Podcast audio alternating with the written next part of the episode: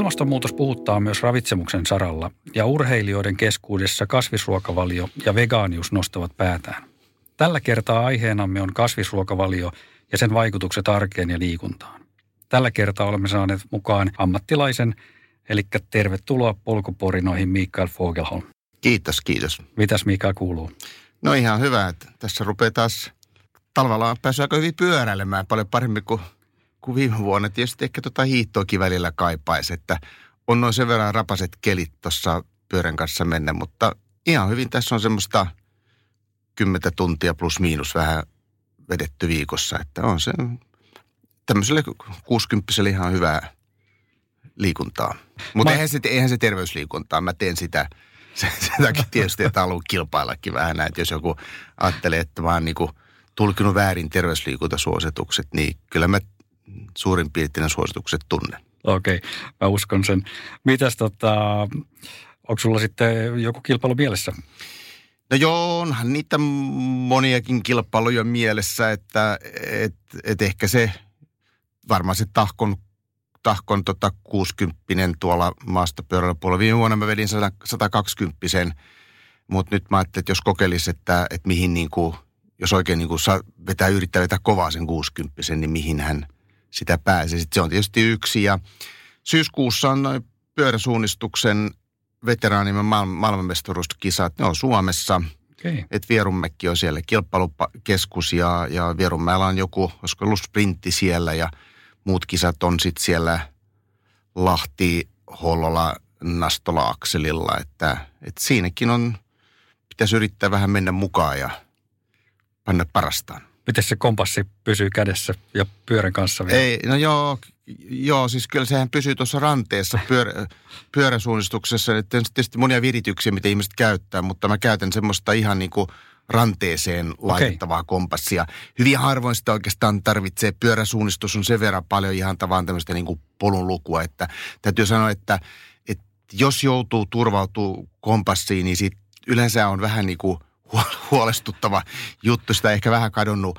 Sitten mä käytän sitä lähinnä niin kuin harvoin jotenkin varmistamaan sen suunnan. Et joskus on esimerkiksi niin, että jostain risteyksestä lähtee kaksi polkua ja lähtee niin kuin hyvin samansuuntaisesti ja, ja, ja että se, jotenkin se risteys on muuten epäselvä. Niin siinä vähän niin kuin varmistellaan, että on lähetty, lähetty oikeaa polkua, mutta käytännössä se on kuitenkin enemmän sitä kartan lukua, että hyvin vähän mä tarvitsen siinä kompassia mitään suuntaa ei oteta samalla tavalla kuin metsäsuunnistuksessa. Kyllä. Tämän päivän aihe on tosiaan niin kasvisruokavalio ja, ja tota, ehkä jopa vegaanius siinä, mm. eli pois, pois suljetaan vielä ne, ne maitotuotteet siellä, niin, niin tota, se on ollut aika suosittua nyt viimeiset vuodet, se on nostanut paljon päätään, niin, niin tota, mistä sä luulet, Mikael, että tämä johtuu? No se se tietysti johtuu tästä ilmastonmuutoskeskustelusta, että et, et ilman tätä ilmastonmuutoskeskustelua niin, niin kasvisruokavalio, totta kai sitä on aina sanottu, että kasvisvoittoinen sekaruokavalio on ikään kuin tärkeää ja, ja onhan tieteellisellä puolella tieteellisissä tutkimuksissa tullut jonkinasteista, ei kauhean vahvaa, mutta kuitenkin jonkinasteista näyttöä siitä, että runsaslihan käyttö yhdistyy, ja varsinkin lihavalmisteiden, makkaroiden ja muiden käyttö, niin se ennustaa, ennustaa joidenkin sairauksien vähän suurempaa riskiä. Et tietenkin tätä näyttöä on ollut, mutta kyllähän se niin kuin iso juttu on tavallaan se, että on ymmärretty, että ruoka on yksi, ja koko ruokaketju on, on, on yksi ympäristön kannalta ja varsinkin hiilijalanjäljen kannalta kaikkein kuormittavimpia asioita ja siinä vielä niin, että, että se liha ja ylipäätänsä eläinkunnan valmisteet on, on ihan ylivoimaisesti suurempia kuin lähes kaikki kasvikunnan valmisteet. Ja kyllähän se tästä, tästä asiasta on ikään kuin lähtenyt liikkeelle. Mm. Musta tuntuu myös, että nykyisin kun ruokakaupassa pyörii, ainakin Suomessa, niin, mm. niin, tota, niin tuotteita on aika paljon nykyisin. Että se on myöskin tehty aika helpoksi tällä hetkellä. Joo, tietysti sä ehkä katsot sitä tästä eteläsuomalaisesta ja helsinkiläisestä näkökulmasta, että, että se on vielä kovin alueellista, jos lähdet tuonne vaikka, vaikka tota Sodankylän paikallisiin marketteihin, niin, niin ihan samanlaista valikoimaa ei, mm. ei kyllä siellä löydy. Että tämä on vielä aika semmoinen paikallinen ilmiö. Tämä on, tämä on tosiaan, ja, ja tämä on hyvin osittain myöskin niin koulutukseen liittyvä ilmiö, vähän ehkä sukupuolenkin liittyvä ilmiö, että kaikkien – innokkaimpia tämän kasvisruokatrendin trendin sukeltaneita on ilman, ovat ilman muuta hyvin koulutetut nuorehkot naiset pääkaupunkiseudulta. Et sitten kun mennään ihan päinvastaisiin hieman vanhempiin, vähemmän koulutettuihin miehiin jossain Pohjoista Itä-Suomessa, niin into on aika lailla vähäisempää. Myöskin tietysti niin kuin maatalousvaltaisilla aloilla se on vähäisempää, että tämä jollain tavalla koetaan, tunnutaan kokevan vähän tämmöiseksi uhaksi, mikä se ei tietenkään ole, koska kyllähän nyt kasvikunnan mm. tuotetaan, Kyllä. tuotetaan maalla. Kyllä. Nythän meillä on niin ravitsemussuositukset olemassa, niin onko meillä sitten kasvisruokavaliolle tai tämän tyyppisille asioille sitten jotenkin omat suositukset vai miten se menee? No käytännössä on niin, että silloin kun mennään vegaaniruokavalioon, niin, niin sille tulee oikeastaan sellainen niin kuin vegaaniruokavalion ruokapyramidi tai lautasmalli. Se on sen verran ehkä erityinen ruokavalio, että sille pitää vähän antaa omia suosituksia. Sinänsä sekaruokavaliossa ei nyt oikeastaan ole sitä, että jos ajatellaan, että meillähän on tämä meidän suomalainen ruokapyramidi, niin se on itse rakennettu sillä tavalla, että siellä kaikissa ylimmäisessä kerroksessa, jota pitäisi kaikki vähiten käyttöön, niin silloin kaikenlaiset karkit ja, ja, ja voi ja hyvin vaalea vilja sisältävät pullat ja kakut ja tämmöiset. Ja sitten niiden alla on itse asiassa niin kuin liha, punainen liha, lihavalmisteet. Ja oikeastaan, jos katkaistaan tavallaan se pyramidihuippu sieltä pois, toi kaksi ylintä kerrosta, jota ei nyt kuitenkaan ruokavaliossa mitään erityisesti suositella, niin siinä tullaan käytännössä ää, kalaa sisältävään laktovegetaariseen ruokavalioon, joka on jo joidenkin ää, kriteerien mukaan tietyn tyyppinen kasvisruokavalio. Mm. Että musta ravitsemussuosituksissa on tosiaan ensimmäistä kertaa nyt vajaa kymmenen vuotta sitten otettu kantaa siihen, että ihan käyttöä pitäisi vähentää – aivan, aivan selkeästi, että se on isoin harppaus, mikä on tehty itse asiassa kohti selkeämpää kasvisruokavaliota, mitä on koskaan tehty. Se, että tuleeko se olemaan vielä selkeämpi seuraavalla kerralla, kun noin ravitsemussuositukset tulee Pohjoismaissa noin, noin ehkä kahden vuoden kuluttua, niin en osaa sanoa, mutta, mm. mutta olettaisin, että tämä ympäristön näkökulma ja sitä kautta kasvisruokavalio kyllä on keskeisempi asia kuin mitä edellisellä kerralla. Kyllä. Ja ainakin ehkä se trendi on tavallaan mennä siihen suuntaan. Se trendi on mennä siihen, se trendi on, on, on niin kuin mennä siihen suuntaan. Nyt tämä trendi on tosiaan niin kuin sellainen, että, että se ei oikein vielä hirvittävän vahvasti väestötasolla näy. Että se on en, enemmän kuitenkin sen niin kuin paikallinen. Mutta toisaalta se, mitä sä sanoit, että se on tehty helpommaksi, niin, niin tästähän se juttu lähtee. Siis tästä lähtee kaikki isot muutokset. Mm. Se lähtee siitä, että on jotkut tämmöiset edelläkävijät, jotka innostuu asioista. Ja, ja sitten samanaikaisesti ympäristö alkaa muuttua. E, pelkästään se, että tieto lisääntyy, niin, niin se ei kovin paljon vielä auta, vaan ympäristö alkaa muuttua. Asiat tulee helpommiksi toteuttaa. Ja, ja ja pääkaupunkiseudulla kyllä kasvisruokavalion ja jopa vegaaniruokavalion toteuttaminen alkaa olla kyllä aika yksinkertaista, etenkin jos on tämmöisen työpaikkaruokailun tai, tai yliopisto-oppilaitosruokailun parissa, mm. niin, niin kyllä ja kaupoissa, kaupoissa että kyllähän tämä on niin kuin sillä tavalla tehty helpoksi, mutta kyllähän tämä niin kuin edellyttää sen, että, että pikkuhiljaa jotenkin tämä alkaa valua tuolta tuonne muualle Suomeen, että se on todennäköisesti niin, että, että, että aluksi nämä trendit on kaikkien vahvimmillaan yliopistokaupungeissa. Nämä on pääkaupunkiseudulla Turku, Tampere, Joensuu, Jyväskylä, Oulu, Rovaniemi. Aluksi tämä on niin kuin näillä ja, ja sitten pikkuhiljaa tämä leviää eteenpäin. Ja samalla nämä edelläkävijät, niin, niin niitä alkaa seurata enemmän ja enemmän ja kasvisruokavaliosta tulee enemmän arkipäivää. Mm. Että, että siinä vaiheessa me ollaan aika pitkällä, kun – kasvisruokavalio ei ole enää sellainen, joka kulkee nimellä erityisruokavalio. Ja mä luulen myöskin, että sitten kun ihmiset tavallaan myöskin asettaa painetta niin ruoan valmistajien mm. kohtaan, että toivotaan tämän tyyppisiä vaihtoehtoja Joo. sinne kaupan hyllylle, niin silloin myöskin sielläkin alkaa tapahtua. Joo, että se on, se on ihan selvää, että paine tulee sinne päin, mutta kyllähän paine tietysti vielä tällä hetkellä myöskin toiseen suuntaan, että – että kyllähän siitä on ollut ymmärtääkseni ihan kovaa porinaa vasta, vastakkaiseen suuntaan, esimerkiksi puolustusvoimissa. Siellä nuoret miehet ei tykkää siitä, että niille kerrotaan, että on kaksi kertaa viikossa joku kasvispäivä ja kyllähän sitä koulussakin vastustetaan, että, että me ollaan tällä hetkellä just semmoisessa tilanteessa, jossa tavallaan se kasvisruokavalion yleistyminen sen kehittyminen, niin, niin se niin kuin hakee tavallaan sitä paikkaansa siinä, siinä sitä puhutaan, se termi, jota käytetään on niin kuin innovaatioiden diffuusio, että miten se mm. ikään kuin levittäytyy. Ja kyllähän tuossa alkuvaiheessa on juuri näin, että osa ihmisistä vastustaa sitä, ää, kauheasti järkisyyttä ei, jos on hyvin paljon niin kuin tunneperäisiä asioita ja osa ihmisistä puolustaa. Ja, ja siinä vaiheessa, kun niitä kannattajia alkaa olla tosi paljon, niin sitten muuttuu, mu, sit muodostuu tavallaan tämmöinen yleinen ilmiö, niin sitten ehkä vähitellen se vastustajien tavallaan niin kuin vastarinta alkaa murentua. Mm, kyllä. Ja sitten ehkä tavallaan myöskin paikoissa, joissa niitä vaihtoehtoja on useampia, että sulla on sen kasviksen, mm. ei ole pelkkää kasvispäivää tai lihapäivää, Joo. niin silloin se myöskin se ehkä se yhteiselo sujuu paremmin siellä.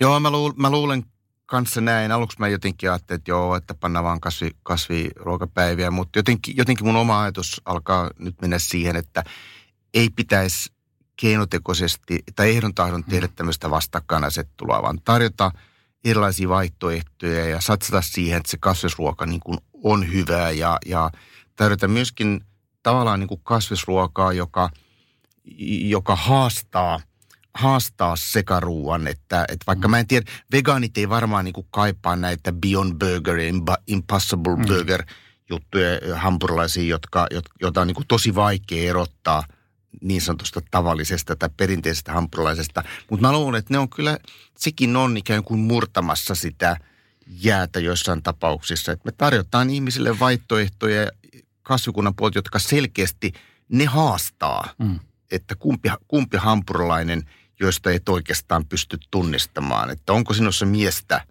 myöntämään, että itse asiassa tämä Beyond Burger tai Impossible Burger – se on ihan hyvä hampurilainen ja jos et tietäisi, et erottaisi sitä. Toi on hyvä pointti kyllä.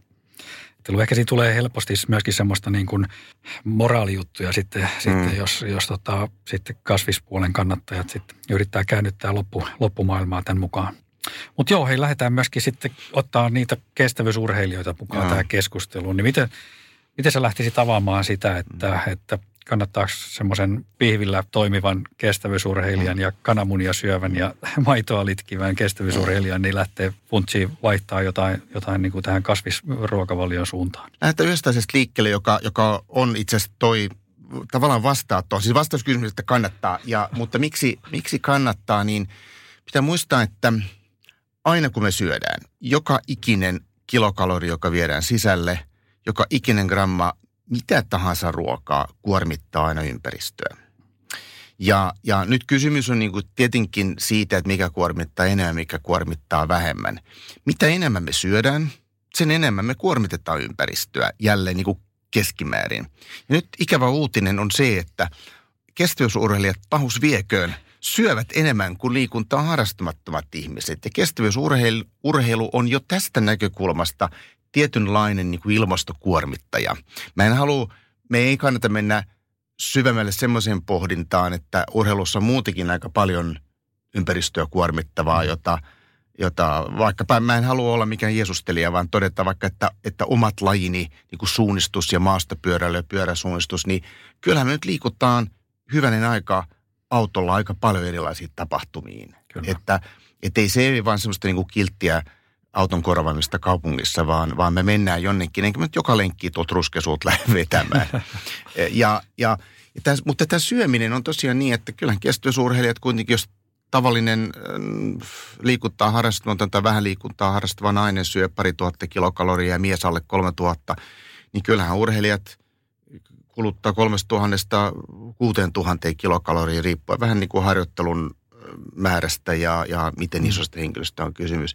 Ja silloin ei ole niin kuin ilmaston kannalta, se ei ole ollenkaan yhdentekevää, että mitä, mitä syö. Et jos urheilija haluaa vähentää ympäristökuormitustaan, niin yksi asia, mitä hän on ihan hyvä ajatella kyllä, että se on tämä niin kuin syöminen. Et jos syö kahden henkilön verran, hmm. niin kuormittaa syömisellä maapalloa kahden henkilön verran.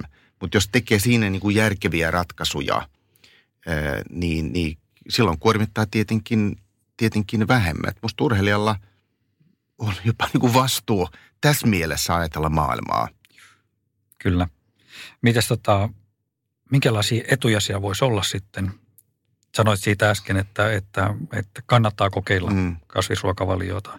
Niin tota, mutta minkälaisia etuja siellä voisi olla sitten? No edut, edut lähtee tietysti, ne voi olla niin kuin lyhytaikaiseen suorituskykyyn, jossa ne on ehkä, riippuen nyt vähän siitä ruokavaliosta, mikä niin kuin perustilanteessa on ollut, että, että kestävyysurheilijathan, eihän kestävyysurheilijat niin kuin, eivät koskaan ole olleet urheilulajien joukossa niin kuin tämmöisiä suurimpia proteiinipurjoita. Mm. Tai semmoiset, jotka, niin kuin, joiden mielestä proteiini on, on ainoa ja, ja ratkaiseva ravintoaine, mikä pitää saada. Että voimalajien urheilijoilla tämä on niin kuin vähintään yhtä tärkeä miettimisen paikka. Ja kyllähän hekin kuluttavat tosi paljon energiaa osittain sen takia, että sielläkin on harjoittelua aika paljon, mutta sitten voimalla ja urheilijat vielä painaa ihan eri, painaa 100 kiloa, 120 kiloa, niin pelkästään vaikka ne tekisi mitään, niin voimalla ja urheilijat kuluttaa aika paljon energiaa. Ja, ja kestävyysurheilijat on tietysti kautta aikaan, niin, niin onhan, ovathan he painottaneet tietysti niin kuin viljavalmisteita ja kasvikunnan tuotteita, jotta saavat hiilihydraatteja palautumista varten – mutta siirtyminen yhä kasvisvoittoisempaan ruokavalioon, niin kyllähän se, se ehkä vielä niin kuin tavallaan helpottaa sitä, että saadaan riittävästi hiilihydraatteja palautumista varten. Se tuo ruokavalioon jopa lisää monipuolisuutta, koska, koska siellä kuitenkin esimerkiksi liha ja monet niin kuin eläinproteiinia sisältävät tuotteet niin kuin saattaa ylläpitää kylläisyyttä. Ää, ja ja sitten taas, jos ne jää pois, ja valita oikeat ruokaa, niin tavallaan on nälkä syödä sellaista, mitä keho just tarvitset. Kyllähän se niin siinä mielessä ö, on etu, jota ei tietenkään pidä liioitella. Mm, että mm. jos joku siirtyy hyvästä sekaruokavaliosta hyvään kasvisruokavalion, niin onhan siinä niin kuin vaikea nähdä, että siitä niin mitä iso juttu tulisi. Mutta se on, voi parhaimmillaan suorituskykyä kohentavaa. Ja sitten se on tietysti pidemmällä aikavälillä – kun kilpailuura on ohitse, niin, niin kysymys on siitä, että mitä syödään, jotta paino pysyy hyvin hallinnassa. Osalla kestävyysurheilijoista niin, niin tämmöinen kilpaileminen ja, ja päivittäinen harjoittelu jatkuu ihan siihen saakka, kunnes ne on niin kuin valmiit hautaan. Mm. Ja, ja silloin on niin kuin vähemmän ongelmaa, mutta osa, osalla se harjoittelu kuitenkin se vähenee olennaisesti, joko loukkaantumisen takia tai jonkun muun syyn takia. Ja silloin taas ruokavalio voi olla tosi tärkeä asia, joka auttaa painonhallinnassa. Et siinä on ehkä vähän suorituskyky-näkökulmaa, mutta musta ehkä vielä enemmän tämmöistä pitkäaikavälin terveysnäkökulmaa. Joo. Onko siitä suorituskykynäkökulmasta, niin onks, löytyykö siitä ihan tutkimustietoa? No, Esimerkiksi tämän palautumisen paranemisesta. No siinä on, siinä on tosi vaikea kyllä ikään kuin nähdä mitään erityistä, erityistä niin kuin hyötyä tästä, että, että tutkimus ikään kuin näyttäisi sitä. Että, että edelleenkin että se, se näkyy ehkä silloin – jos jollain tavalla se sekaruokavalio ei ole ollut ihan hyvä. Siis kyllä sekaruokavaliolla, semmoisen, johon kuuluu myöskin lihaa, niin, niin, niin kestävyysurheilijat saavat aivan loistavan, ää, loistavasti pystyvät ikään kuin palautumaan erilaisista kovistakin harjoitteista ja kovista harjoitusrupeamista. Et se, ei, se ei ole musta niin kuin siitä, siitä kiinni. Et se on tosiaan niin, että ajatus siitä, että siirtyminen kasvisruokaan, niin se tuo jonkun niin kuin valtavan boostin niin, niin se nyt ei joudu pelkästään siitä, että se liha jää pois, vaan sitten siellä tavallaan, että jos se ruokavalio niin kuin samalla muuttuu muutenkin terveellisemmäksi, niin se voi tietysti auttaa. Mitään erityistä näyttöä, semmoista mä niin kuin voisin muistaa, että tutkimuksesta, että tämä nyt on näin, niin, niin ei varmaan ole. Joo.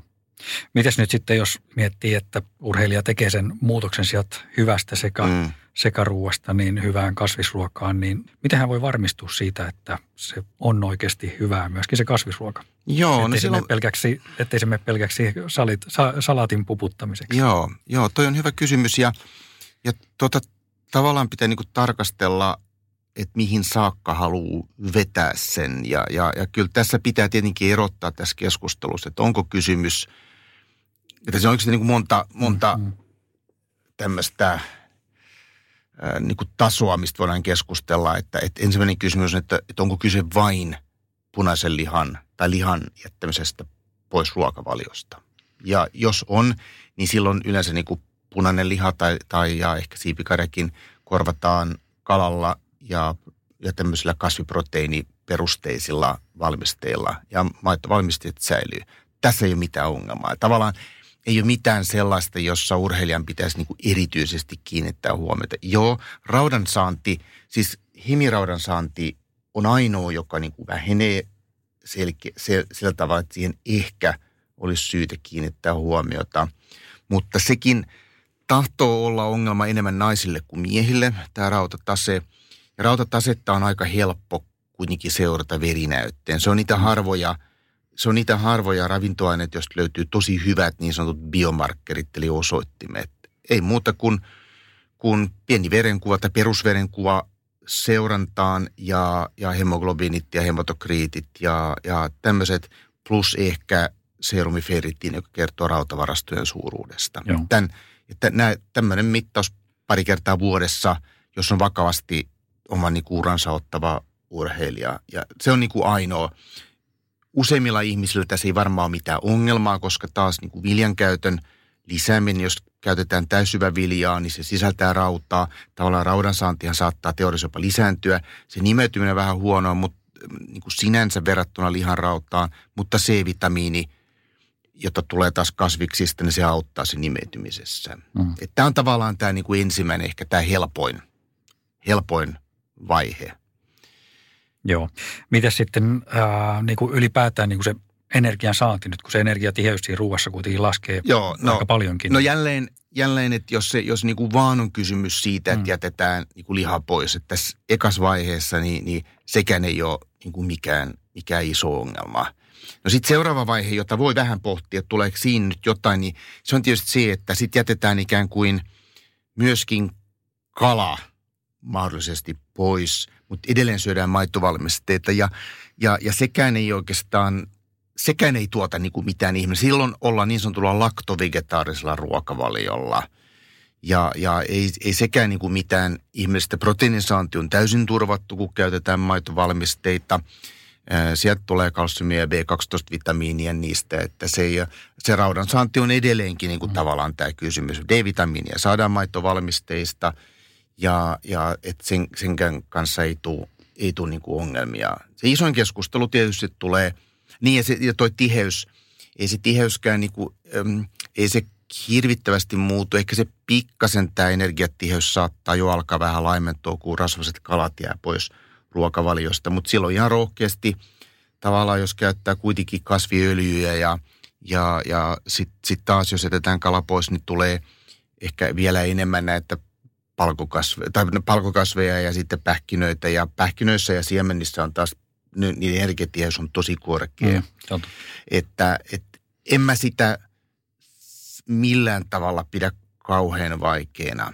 Vegaaniruokavalio on sitten tietysti niin kuin ihan oma lukunsa ja, ja silloin sitä pitää pohtia vähän tarkemmin. No pohditaan sitä hei vähän tarkemmin. Mitäs kaikki asiat siinä? No, äh, joo. Joo, vegaani, vegaaniruokavaliossa on, on sitten niin kuin paljon kysymyksiä itse asiassa ja, ja mä voin jo heti lähteä siitä, että silläkin pärjää, jos sen, mutta, mutta siinä pitää tietää vähän enemmän. Mm. Ja, tai siellä on niin kuin enemmän asioita, joita pitää, pitää niin ikään kuin pohtia. Että, ja siellä on, siellä on nyt nimenomaan sel, paljon enemmän sellaisia asioita, joista voi tulla puutosta. Vielä niin kuin kalakasvisruokavaliossakaan, niin, niin ja jos siellä on jonkin verran maitovalmisteita, niin tavallaan niin kuin puutos ei ole kauhean todennäköistä. No, ensimmäinen asia on tietysti tämä, riittääkö energia. Ja, ja silloin tullaan tähän just, että, että kyllähän energiatiheys vegaaniruokavaliossa on selkeästi pienempi kuin mitä normaalissa sekaruokavaliossa. Tarkoittaa sitä, että ikään kuin grammamäärässä tai mm. kilogrammamäärässä sitä ruokaa pitää syödä enemmän. Se ei pitäisi olla ongelma ja, ja toisaalta siinä pitää vaan niin kuin sit muistaa, että, että rasvaahan ei pidä pelätä. Ja vegaaniruokavaliossa niin kuin terveyden kannalta tämmöistä huonoa rasvaa ei oikeastaan ole, ellei nyt rupea hirvittävästi syömään jotain kookosrasvaa. Mutta että jos käyttää niin kuin muita kasvirasvoja ja kasvituotteita – niin, niin se rasvan laatu on älyttömän hyvää. Öljyä pitää käyttää reippaasti, siinä ei ole niin mitään hätää sen kanssa. Avokaadon rasvanen ja siinä mielessä hyvä hedelmä. Pähkinöitä ja siemeniä ja manteleita hyvinkin voi käyttää niin kuin 50 grammaa päivässä. ja se tuo paljon energiaa ja sisältää kuitenkin aika paljon tota, hyviä rasvahappoja ja, ja muuta. Että, että rasvaa ei saa niin kuin pelätä. Se on ehkä semmoinen niin keskeisin, keskeisin asia tuossa noin. Hiilihydraatteja tulee kyllä, kyllä tarpeeksi kasvikunnan ruokavaliossa. Siinä ei ole niin mitään ongelmaa. Mutta energia hoituu näin. Ja sitähän voi tietysti, että onko sitä riittävästi, niin siinä on hirvittävän yksinkertainen mm. seurantamenetelmä, se on vaaka. Kyllä. Että jos paino laskee, niin käytännössä, no, no tietysti painohan vaihtelee niin plus miinus yhden kilo vähän niin kuin nestetaseen myötä.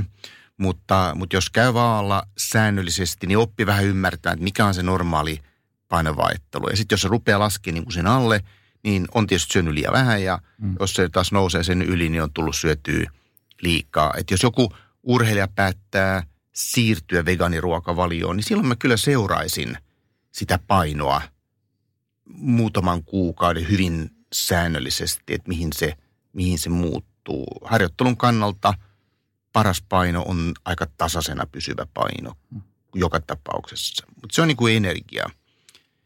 Ja sitten tulee proteiini proteiini, siinä on, on niin tietty haaste ja se tulee siinä, että kasvikunnan proteiinit, kun aminohappokoostumukseltaan, ne on pikkasen vajavaisia. Meillä on noin 20 aminohappoa ihminen tarvitsee, niistä, niistä about puolet on välttämättömiä. Tai sori, ihminen ei tarvitse 20 aminohappoa, vaan siis ne, noin 10, mutta, mutta meidän ruoassa on noin parikymmentä sitä. Ja meidän pitäisi niin kuin päivän aikana saada niitä välttämättömiä aminohappoja sitten jotenkin niin kuin riittävä, riittävä määrä. Ja viljassa on puutteita joistakin ja sitten taas noissa palkokasveissa vähän to, toisista, mutta nämä yhdessä muodostaa ihan niin kuin hyvän kombinaation. Et jos, jos, näitä, jos vaan käytetään palkokasveja lihantilalla, mutta ei riittävästi viljavalmisteita, niin silloin se proteiinilaatu jää niin kuin huonommaksi. Ja silloin tavallaan se proteiinin tarve yhtäkkiä nousee tilanteessa, jossa – proteiinin saanti on oikeastaan vähän pienempi.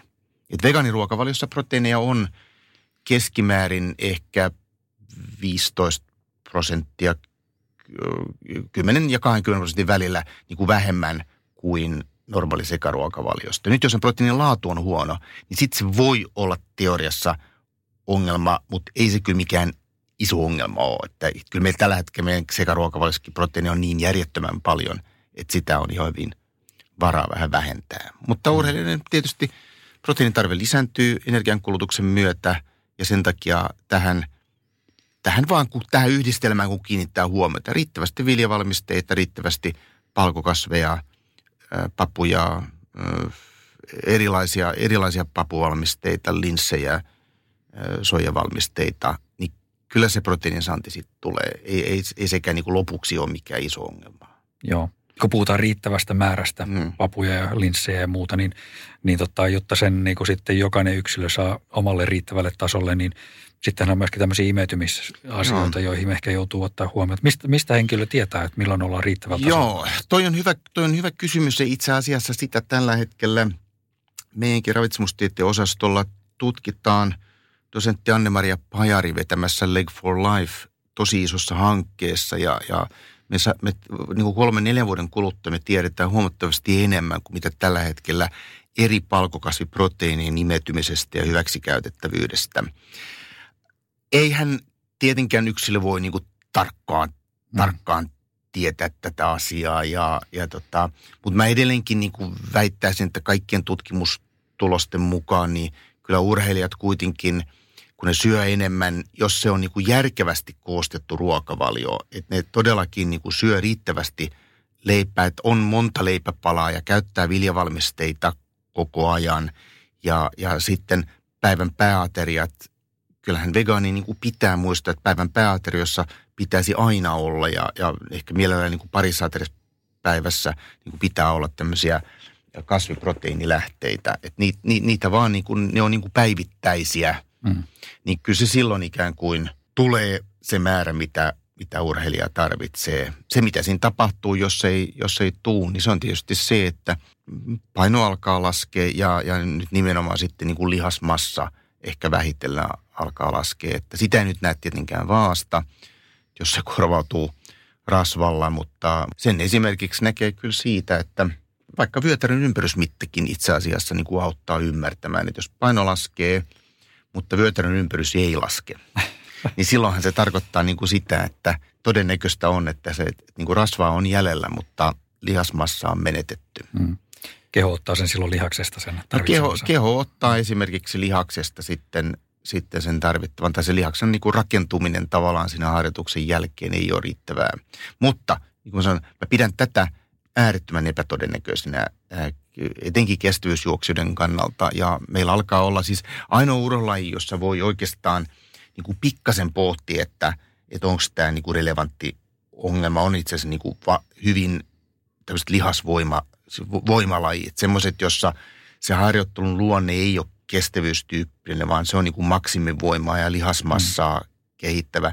Silloin se harjoittelu niin kuin kuitenkin tuottaa lihaskataboliaa paljon enemmän kuin mitä kestävyysharjoittelu ja tavallaan se, se on niin kuin proteiinien saani väli, välitön tarvekin harjoittelun jälkeen on, on, on ikään kuin suurempi ja, ja proteiinin tarve jonkin verran vielä, vielä enemmän. Et, et silloin ehkä se riski korkeintaan on siellä ja meillä on ihan hyviä esimerkkejä ihan huippuluokan kehonrakentajista ja voimalajien urheilijoista, jotka on noudattaneet ihan vegaaniruokavaliot. Musta niitä esimerkkejä ihan riittävästi osoittamaan, että se on, se on niin kuin mahdollista. Hmm.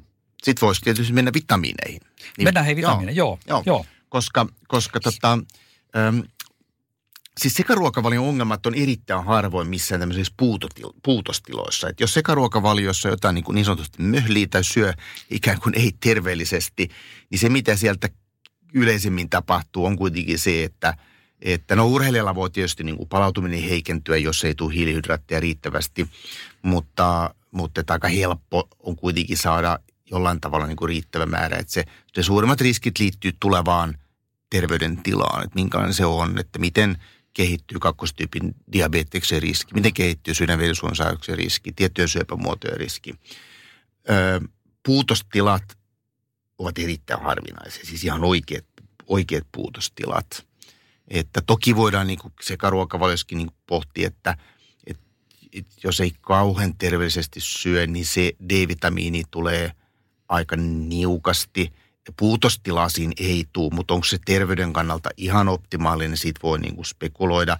Sama siellä on folihappo, ähm, folihappoa tulee aika niukasti ja, ja siinä se suurin ongelma tulee itse asiassa raskauden ensimmäisen kuukauden aikana, jossa, jossa tämä sikiön hermostoputki, kun se sulkeutuu, se tarvitsee folihappoa ja jos sitä ei riittävästi ole, niin silloin on niin kuin vaara jopa epämuodostumille – mutta, mutta senkin todennäköisyys onneksi on erittäin pieni. Tavallaan niin kuin puutosten mahdollisuus sekaruokavaliossa on tällä hetkellä tosi pieni. Veganiruokavaliossa niin on paljon, äh, mahdo, paljon no, siinä on niin kuin enemmän mahdollisuuksia mm. puutoksiin, mutta ne pitää vaan niin kuin huomioida. B12-vitamiinia ei tule käytännössä vegaaniruokavaliosta, ellei käytetä semmoisia vegaanituotteita, jotka on täydennetty B12-vitamiinilla. Niitä on kyllä aika paljon olemassa. Ja niiden avulla itse asiassa vegaanit saa jo B12-vitamiinia aika, aika mainiosti, että parhaimmillaan vegaani ei tarvitse niin kuin pillerin muodossa, jos vaan valitsee ne ruokansa oikein. D-vitamiinia. D-vitamiiniahan on, on niin kuin meidän ruokavaliossa keskeisimmät D-vitamiinin lähteet on maitovalmisteet. Ne ei ole luontaisesti hyviä D-vitamiinilähteitä, mutta – niitä täydennetään. Ja niitä täydennetään rohkeammin oikeastaan kuin missään muualla maailmassa.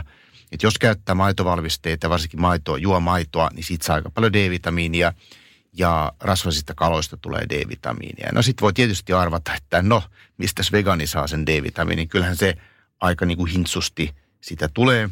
Ja, ja musta on selvää, että kestävyysurheilijat on aika usein ulkona.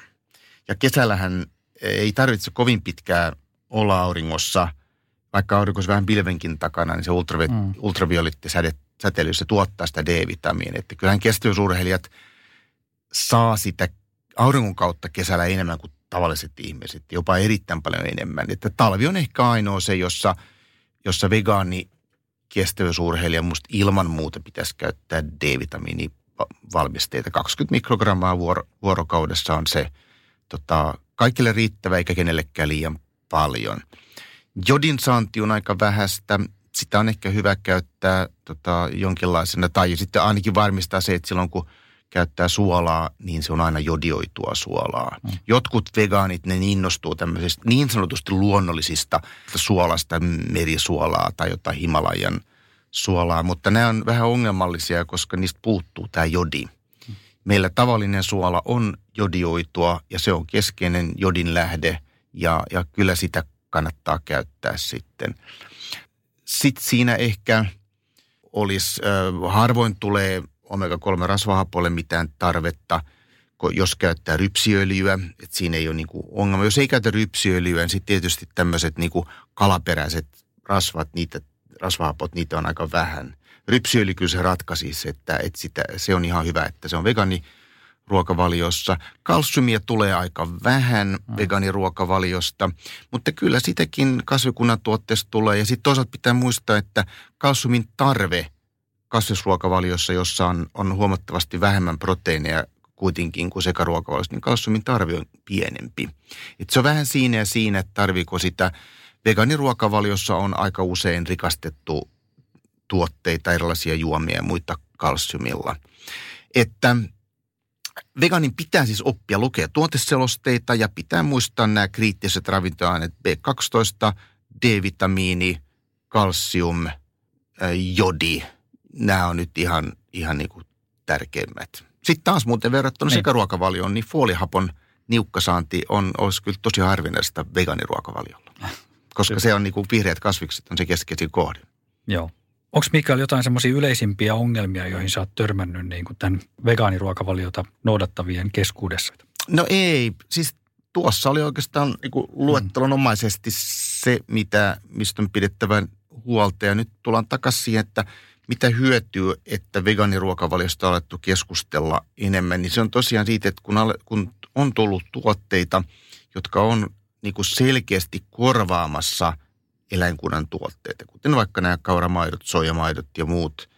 En nyt tietenkään saa sanoa maidoksi, mutta mä nyt käytän sitä termiä tässä, kaurajuomat ja muut, muut niin, niin kun, kun on alettu keskustella tästä, tästä, niin kyllähän niitä on alettu vitaminoida. Nyt pitää vaan niin kuin, on hyvä varmistaa, siellä saattaa olla näitä luomuvaihtoehtoja ja, ja pitää aina ostajan ja kuluttajan on hyvä ja varmistaa, että onko luomuvaihtoehdoissa se sama vitaminointi ja rikastaminen kuin näissä niin sanotuissa perinteisissä vaihtoehdoissa. Jos ei ole, niin kyllä mä pidän perinteistä vaihtoehtoa, eli tätä ei-luomuvaihtoehtoa terveyden kannalta ihan parempana ratkaisuna. Tai sitten on ehdottomasti käytettävä sitten jotain tämmöistä monivitamiinipilleriä, monivitamiinikivenä saanepilleriä. Hmm. Miten onko niinku noiden pilleri versus sitten ihan ruoka, niin niiden imeytymisestä, niin onko niistä, niistäkin on varmaan omat tutkimuksensa? Joo, se vähän, vai, se vähän vaihtelee. Käytännössä on kuitenkin, kuitenkin niin, että et, et noissa pillereissä on usein kuitenkin niin kuin enemmän kuin mitä ruoasta, joten kun se imeytymis, imeyty, jo vaikka se imeytymisprosentti on vähän niin kuin alhaisempi, niin kyllä siitä kuitenkin niin kuin sisällä sitä tavaraa saadaan. Ja, ja sitten on joskus olemassa tilanteita, jossa pilleristä saattaa niin kuin imeytyä paremminkin, että jos ruoassa on jotain, joka estää tavallaan sitä ainetta hmm. imeytymästä. Musta ei niin kuin siinä mielessä tarvi olla siitä asiasta huolissaan. Toki toi, toi, toi täydentäminen on sellaista, mä, ja mä, mä en tiedä tutkimuksia esimerkiksi B12-vitamiinin tai kalsiumin imeytymisestä näistä, näistä kasvismaidoista – toivon, että valmistajat ovat tehneet niitä tutkimuksia. Esimerkkinä vaan tämä meidän tota osastolla ää, nyt eläkkeelle jäänyt Kristel Lambert Allard, joka on, on, on Suomen varmaan niin johtava D-vitamiini ravitsemustutkija, niin hän porukoinen tässä joitakin vuosia sitten, ei sen ihan kymmentä vuotta, mutta yli vähän yli viisi vuotta sitten tutki, että voiko niin kuin leipää vitaminoida D-vitamiinilla samalla tavalla kuin, kuin mitä maitoa valmisteita mm. vitaminoida, niin että esimerkiksi näin, että vegaanitkin voisi käyttää, mutta ei, se ei niin oikein siirtynyt sieltä D-vitamiini minnekään. Et se ei vaan ollut käytettävissä lainkaan samalla tavalla kuin mitä se on maitovalmisteista. Oh. Et joskus tämän tyyppisiä asioita tietysti tulee ilmi, mutta, mutta en ole tietoinen, että, että olisi mitään huolta, syyt, niin kuin syyt erityiseen huoleen B12 tai, tai esimerkiksi kalsiumin imetymisestä näistä kasvijuomista. Joo. Tuossa sivuttiinkin jo tavallaan sitä energian saantia ja, ja tota, että merkki tavallaan sen liian vähäisen energian saannista on, on tietysti se vaaka ja, ja sillä käyminen ja, ja myöskin raudan osalta niin, niin ne verikokeet. Mutta te, miten esimerkiksi nämä muut, mitä, minkälaisia merkkejä siellä mm. on esimerkiksi jonkun jodin puutoksesta tai tämmöisestä tai näiden muiden tärkeiden asioiden? Jodia mitataan virtsasta ja, ja se ei ole mikään ihan semmoinen niin kuin käypä juttu, jota tehdään. Jo jodin puutos näkyy tietysti niin kuin struum, struumana, että et, mutta se on tietysti jo aika harvinaista, että, että semmoista tulisi. Ehkä se ainoa, mitä, mitä voi pohtia tai mitä voisi tehdä, jos on, on oikein niin kuin huolissaan asioista ja haluaa niin kuin varmistaa, että tilanne on, on hyvä, niin se on se, että mittauttaa serumin D-vitamiinipitoisuuden. Et se, on, se on taas, kun puhutaan niin kuin ravintoaineista ja, ja, ja ravintoaineiden niin sanotusta siis biomarkkereista, eli tämmöisistä osoittimista, joka kertoo siitä, että mikä se tilanne elimistössä on, niin meillä on ikävän, ikävä kyllä tosi paljon ravintoaineita, josta ei mitään kauhean niin kuin hyvää osoitinta ole. Tämä rauta oli, niin kuin mä sanoin, vähän mm. semmoinen poikkeus. Ja D-vitamiini on toinen, joka on niin kuin poikkeus. D-vitamiinilla on, on aika erinomainen biomarkkeri, joka kertoo siitä tilanteesta. Ja, ja sitä saa mitattua.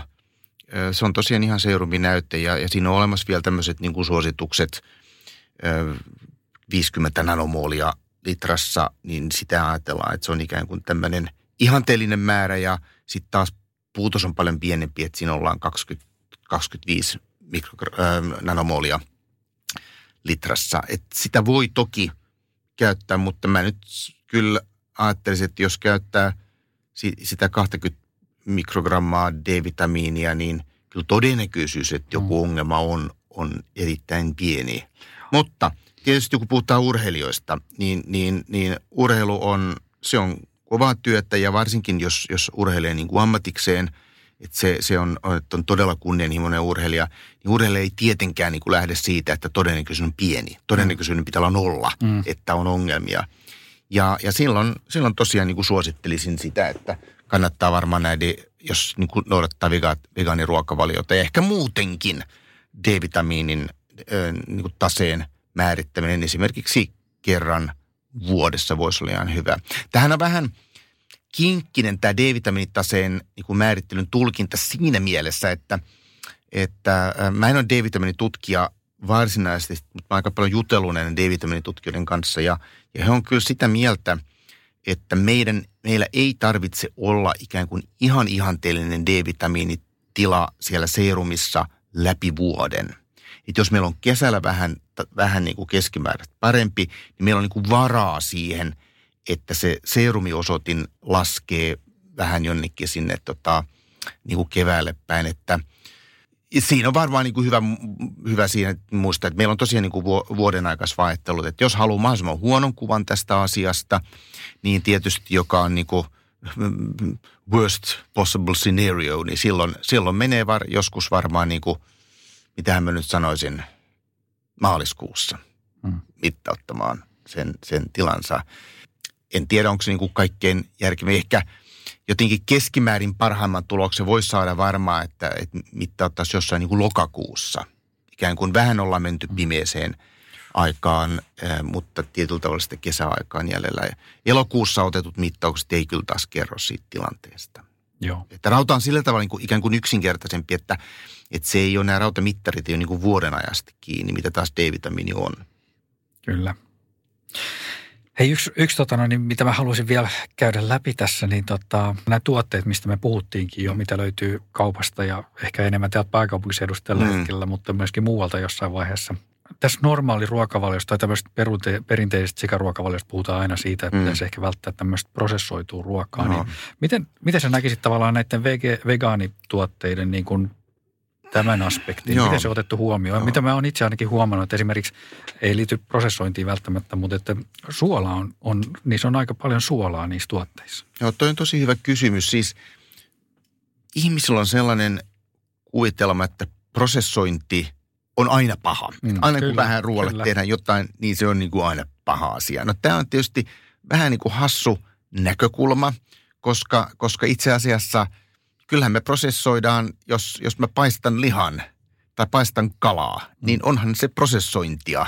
Jos mä teen smoothien ja mä kuorin banaanin, pilkon banaanin ja, ja appelsiinin ja laitan jotain karmaitoa ja surautan siitä tuommoisen smoothien, niin sekin on prosessointia. Kyllä. Ja, ja sillä tavalla siis sanaa prosessointi ei pidä pitää synonyyminä sen kanssa, että se on niin ongelma, että se heikentää ruoan ravintoarvoa tai ruoan terve, terveydellistä merkitystä.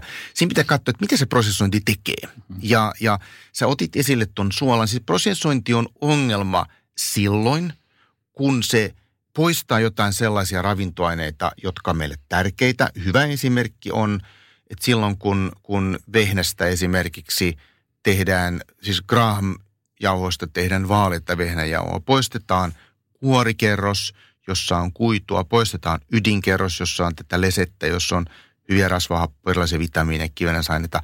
Se, se jäljelle jäävä ö, viljan osa on ihan huomattavasti heikompi ravintoarvoltaan kuin, kuin tuo alkuperäinen. Että tämä on niin kuin hyvä.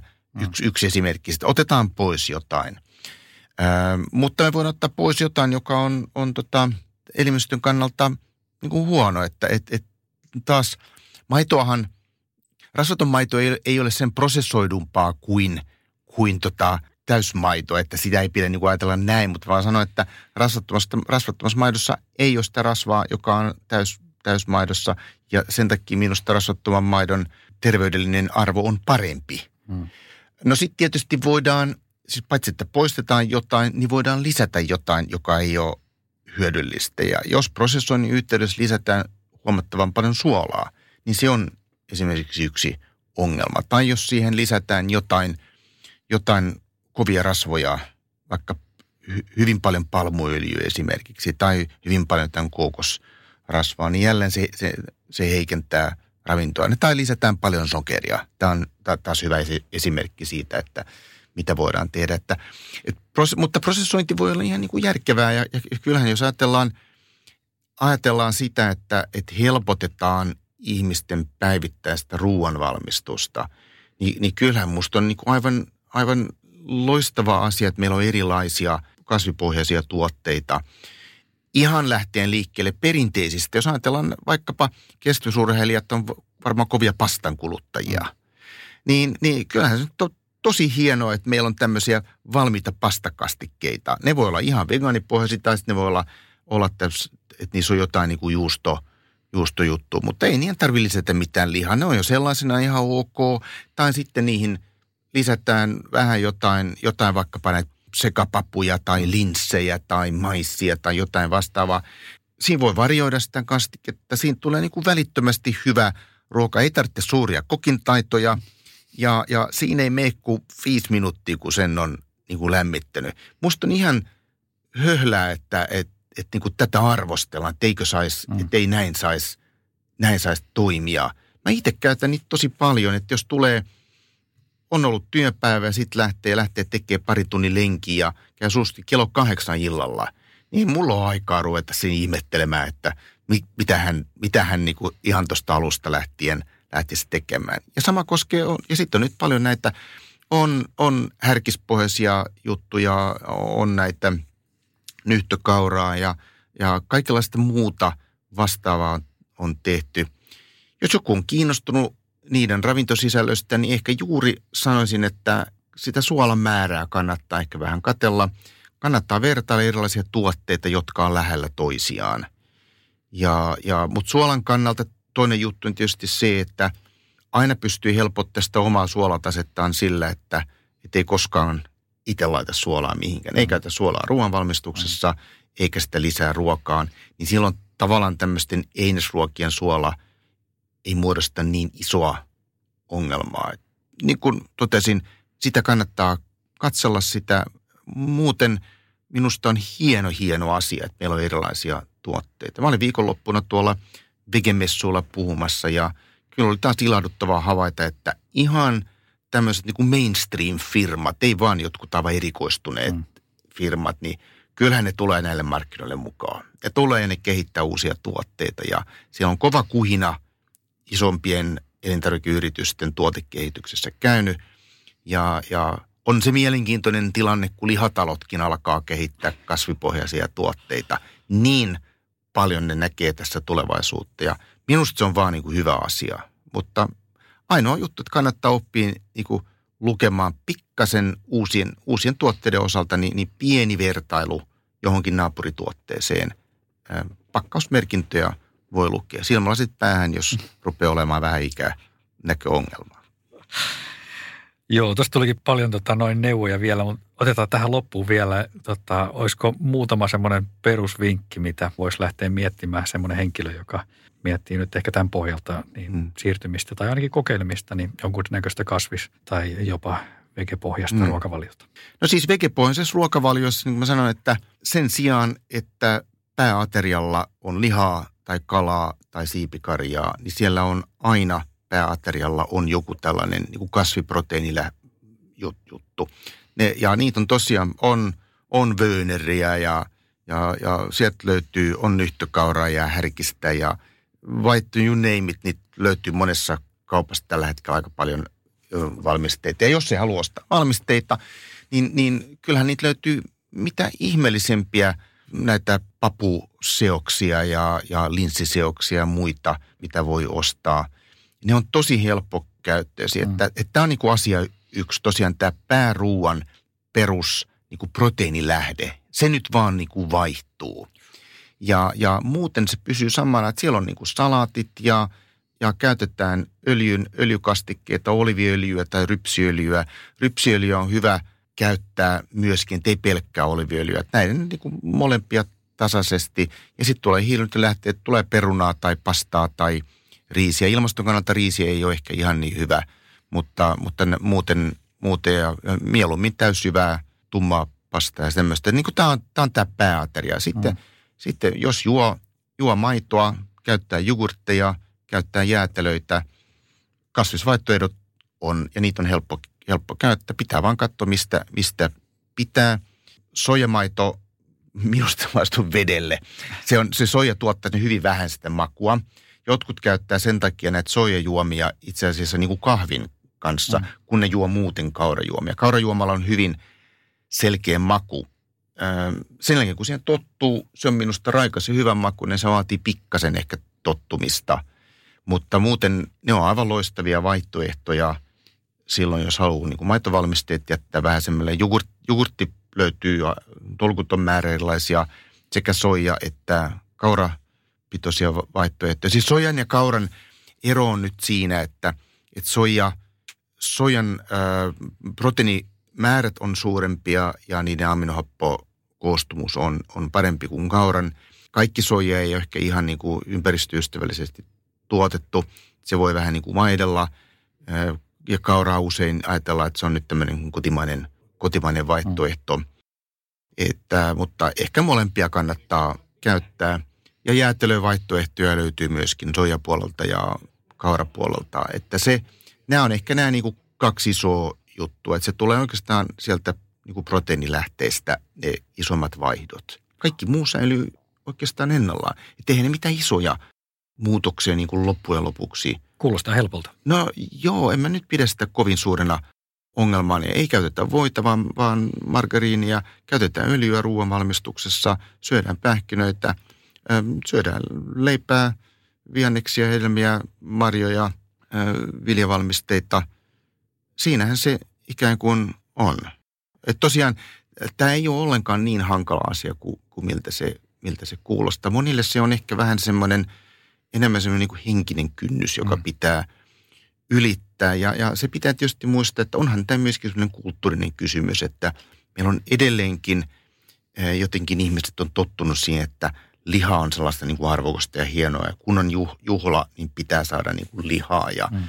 ja, ja se, se rakentuu puheessa se lihan ylistys. Se rakentuu miesten puheessa vielä enemmän kuin naisten puheessa.